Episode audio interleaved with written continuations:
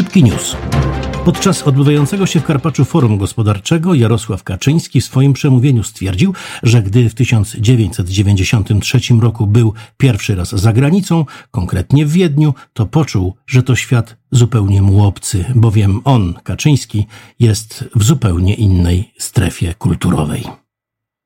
Absolutnie się z Jarosławem zgadzamy. W wieku 44 lat wyjechał po raz pierwszy z Polski. Bez znajomości języka, bez prawa jazdy, bez karty kredytowej. No jakże mu się mogło podobać w zgniłym Wiedniu pełnym międzynarodowego gwaru z cudnymi zabytkami, metrem i praterem. Jastrząb Glapiński Adam z NBP-u wystąpił na konferencji prasowej po decyzji Rady Polityki Pieniężnej o kolejnym podniesieniu stóp procentowych. Prawie godzinę zajęło mu tworzenie nowych przypowieści ekonomicznych. Weszliśmy na płaskowyż i będziemy powoli schodzić w dół. To o perspektywie inflacyjnej oraz tradycyjne gdybanie.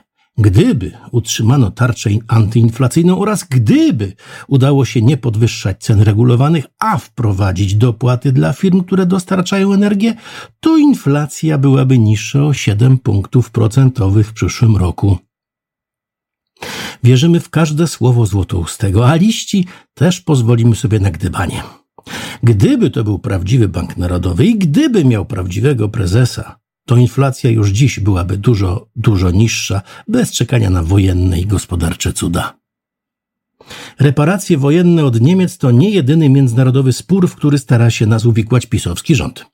Żądamy również zadośćuczynienia od Czech, które przy korygowaniu granic państwowych w latach 50. dostały od nas 300 hektarów więcej niż dały. A ponieważ 300 hektarów to całkiem solidne jedno gospodarstwo rolne, przeto prawicowi politycy już ostrzą szabelki i będą atakować sąsiadów o zwrot ziemi. Brawo PiS.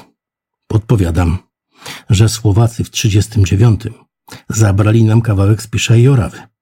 Wilno wróciło do Litwy, a Lwów jest na Ukrainie, zaś o Mickiewiczu Białorusieni mówią, że to ich narodowy poeta. A zatem do boju prawico! Nadal nie znaleziono desperata, który przepłynie barką przez przekop Mierzei i popłynie z towarem nieoznakowanym szlakiem morskim do Elbląga. Udało się za to odwołać chucpę tzw. Tak telewizji publicznej, która jeszcze pod wodzą Kurskiego planowała w tym dniu wielki koncert Disco Polo. Nowy szef TVP uznał, że śpiewanie o majteczkach w kropeczki 17 września urąga nieco powadze tego dnia. Wierzymy, że nowy prezes sam na to wpadł. Hmm, ale wiemy z drugiej strony, że już w kilkadziesiąt godzin po wyborze popędził do konfesjonału na Nowogrodzką, gdzie spędził kilka godzin. No, pewnie Don Wasyl też jest dla Kaczyńskiego obcy kulturowo. Wiadomość z ostatniej chwili. Spośród 16 ławeczek patriotycznych ustawionych w większości większych polskich miast przez Rządowy Bank Gospodarstwa Krajowego, przypomnijmy to tak zwane instalacje w barwach rosyjskiej flagi, opasione łańcuchem jak kajdanami ze specjalnym regulaminem użytkowania, ubyła już jedna. Kilkugodzinny deszcz nad Poznaniem zmył całkowicie farbę i uszkodził elementy drewniane jednej z nich. Brawo deszcz. Czekamy, kiedy zajmiesz się resztą. I na koniec oczywiście bonmot tygodnia, tym razem Czarnek, minister oświaty.